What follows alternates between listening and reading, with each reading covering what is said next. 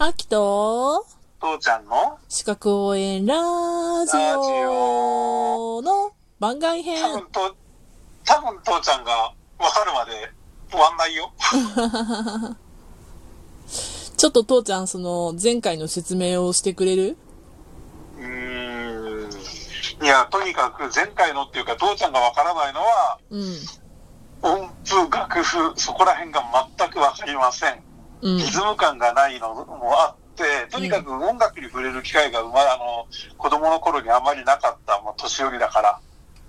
なので、あのーなんていうのかな、その、小学生の時に、小学校で初めて音符とか楽譜っていうのに触れて、うん。う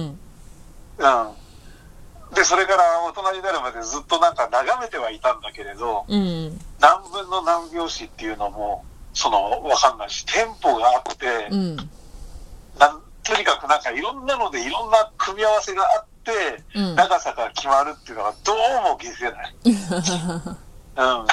だって4拍子って言ったら、例えば1、2、3、4、1、2、3、4の繰り返しなわけでしょ、うん。うん。これが、1、2、3、4でも、1、2、3、4、1、2、3、4でも同じ4拍子ですってすげえ嘘じゃない？じゃない？だって、時計はさ、うん。どう頑張ったって、そのセシウム時計で例えば測ったらさ、もう本当に何万分の1秒までさ、うんきっちり測ってって、きあのそのリズムがあってさ、うん。1秒はどこでどう頑張ったって1秒は1秒じゃん。うん。うん。テンポなんかないじゃん。でしょ？だから、例えば、1、2、3、4、1、2、3、4、1、2、3、4っていうのが、例えばそのリズムだとしたらさ、うん。これより遅いんだったら、じゃあそれは4拍子だけだよ。例えばその、2拍子でも、なわかんないけれどさ、もっと速い。ああ。うん。だから、要は、ここからここまでのこのサイズは、例えばこれが10秒ですって決めて、これは10秒であるべきなのよ。そうか。わかる？それが、どんなサイズ？でも3秒で終わってもこれは10秒です。10 50秒かかったらこれは10秒です。さあ、ふざけるなよって話じゃん。ああ。だから音楽って私は嫌いだ、嫌いだっていうのは、そこが嫌いなのよ。うん。嫌いだっていうのは理解を阻んでるんだよ。うん。うんだから、それは何？まず。っていうところが、父ちゃんはわかりませんっていう話をして。で、まあそれ、を、うそれに付き合おうかっていう話なんだけど、前回のん。うん。うん総復習をするとしたら、楽譜は言うたら使用書？うん、うん。でどんな使用書かっていうと、まあ、パッと思いついたさ、メロディーとかあるじゃん。うん、うん。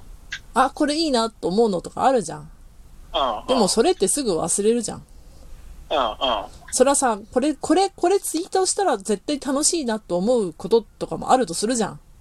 うん、うん。でも、ツイッター開いてさ、お知らせの一番上のやつ見た瞬間に忘れたりするってすごくよくあるじゃん。うん、うん、うん、うん。音も一緒なんよ。まあ、むし確かに、ね。むしろ、なんか、音の方が言葉によらない分だけ、うん。なんか、あ、いいの浮かんだ？あ、なんか書き留めなきゃ、あ、あ忘れちゃったってすごくよくあると思うね。うん俺も今までに50曲くらい名作を頭の中に思い 浮かべて夢にしちゃってるよ。うん。今頃ベートーベンか、ベートーベンの再来かって言われるはずだったのに、うん。言うのは自由だ。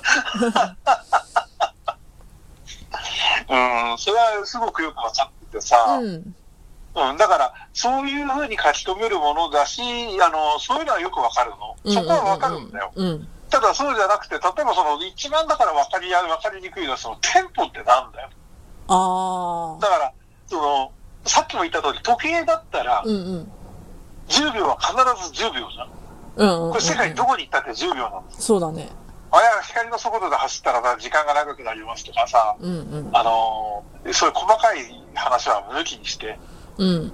同じ条件で地球にいて普通の、普通の物理学の普通のところにいて、普通のことを常識として考えたときに、1秒はどう考えたって1秒なの。わかるこれが0.5秒になったり5秒になったりすることないんです。じゃあ、テンポの話をするときに、メトロノームの話をちょっとしようかなと思うんだけど、大丈夫かうん。なあ、いいよいいよ、メトロノーム大好きよ。うん。なんか、俺なんか、うん。メトロノームの表示で、四分音符イコールで、その横に、数字が書いてたりするのがあるんだけど、そうだ、メトロノームにそんな、なんかあるの？そんな機能があるんよね。俺の知らない世界って。うん。俺の知らない世界があるのね。メトロノームってさ、ちょっとこう指で走ったらカッチコッチカッチコッチ言ってくれるだけじゃねえの？じゃないんよ。で、それは、それは何かっていうと、もう父ちゃんの言う10秒なら10秒きちんと測れるようになってるの。あで、四分音符イコール、こう、例えば60とかってあ。うん。あったとするじゃない。それは1分間の間にカチっていう、カチコチカチコチのカチが 60, 60回になりますよってことなんよ。うんうんうんうん。では、じゃあ、メトロノームの四分音符イコール120ってあったとしたら、1分間のうちのカチコチカチのカチが120回になるってことなんよ。ちょ、ちょ、ちょ、ちょっと待って、いい、うん、うん、いいよいいよ。四分音符っていうのがまずさ、うん、四分音符って、うん、その、何 ?4 分の4拍子の中の一拍ってこと？そんな感じ。うん。それが120回あっうん。たら、そこがもう、もう、キャーなのよ。ああ。これさず、四分音符って何？ああ。そうか、そうか。えー、っと、じゃだだからじゃあ、その、4分の1っていうことでしょ？四分音符ってことはさ。うんうんうん。違う、0. えし四分だから0.254、そうだよね。多分うんうん4分の1なんだよね。うんうんじゃあ1分の1ってのは何を表す そういうことね。あの、のこの前ね、うん。うん。あの、楽譜は使用書っていうお話したじゃん。はい。で、あの、使用書、なんで使用書作るかって言ったら、万人にうん対応できるようにするためって言ったじゃん。うん、うん。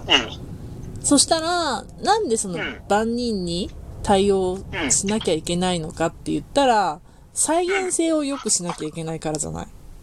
うん、うん。それは OK。うん。いで、や、そうだよね。独自のローカルな規則なんかクソくらいだよね。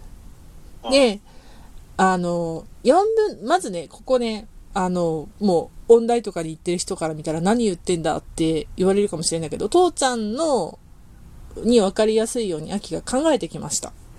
はい。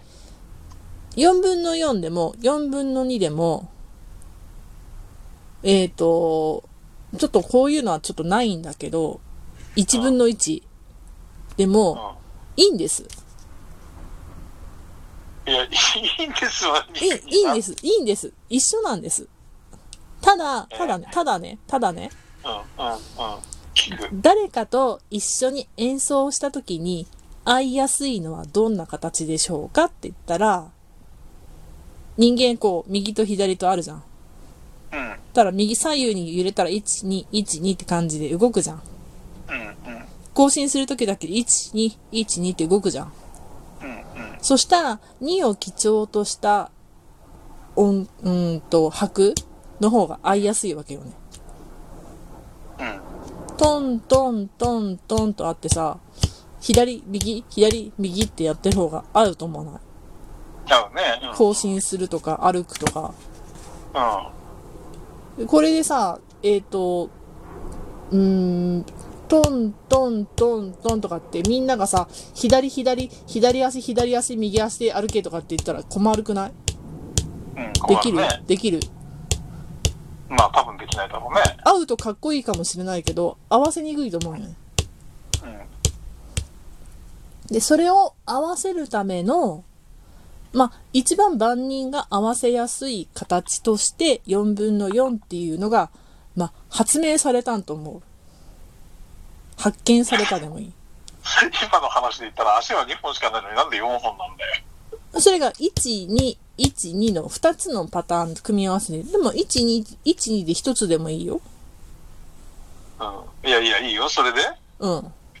でもさ、1、2、1、2でやっていくじゃん、とするじゃん。うん、うん。1、2、1、1、2、全体、止まれ !1、2ってするとするさ。2、3、4、5ってのが九州だわな。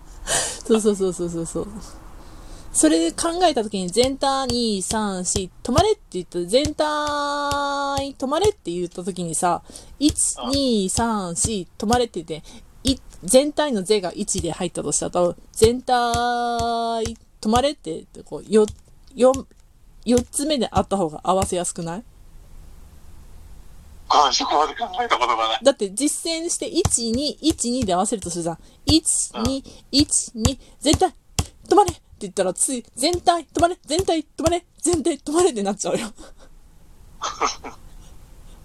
えっと、うまく、父ちゃんが私よりうまく合わせることができるんだったら、それは素晴らしい才能として、父ちゃんを私は、あの、あの DTM ミュージシャンとして、あの、30年生きてきて、うんその全体とまれがリズムに合わせてなんとかって話をね、今生まれて初めて考えたよ。合わせるけど、これで全体、止まれっていうのを考えたとしてもさ、4っていうので合わせたらさ、合わせやすいと思わない？ああ、1、そうか。2、1、2って、リズムのある人ってそういうことなのか左全体、止まれって。ね。俺今本当にだからすごいなんか頭の中がもう本当、新しい世界に行ってる気がする。本当たったこれだけ。あ、そう。そんなこと考えてるんだ。いや、父ちゃんのために、そうって新説を編み出した。え適当に言ってるわけじゃないの？じゃない。でも、どんな風にしたら、なんで1、2よりも1、2、3、4の方が、あ、全体が合うのかって言った時に説明するのにこれが一番と思ったんですよ。考えてた。よし、次に行こう。えー明日また明日よろしくはい。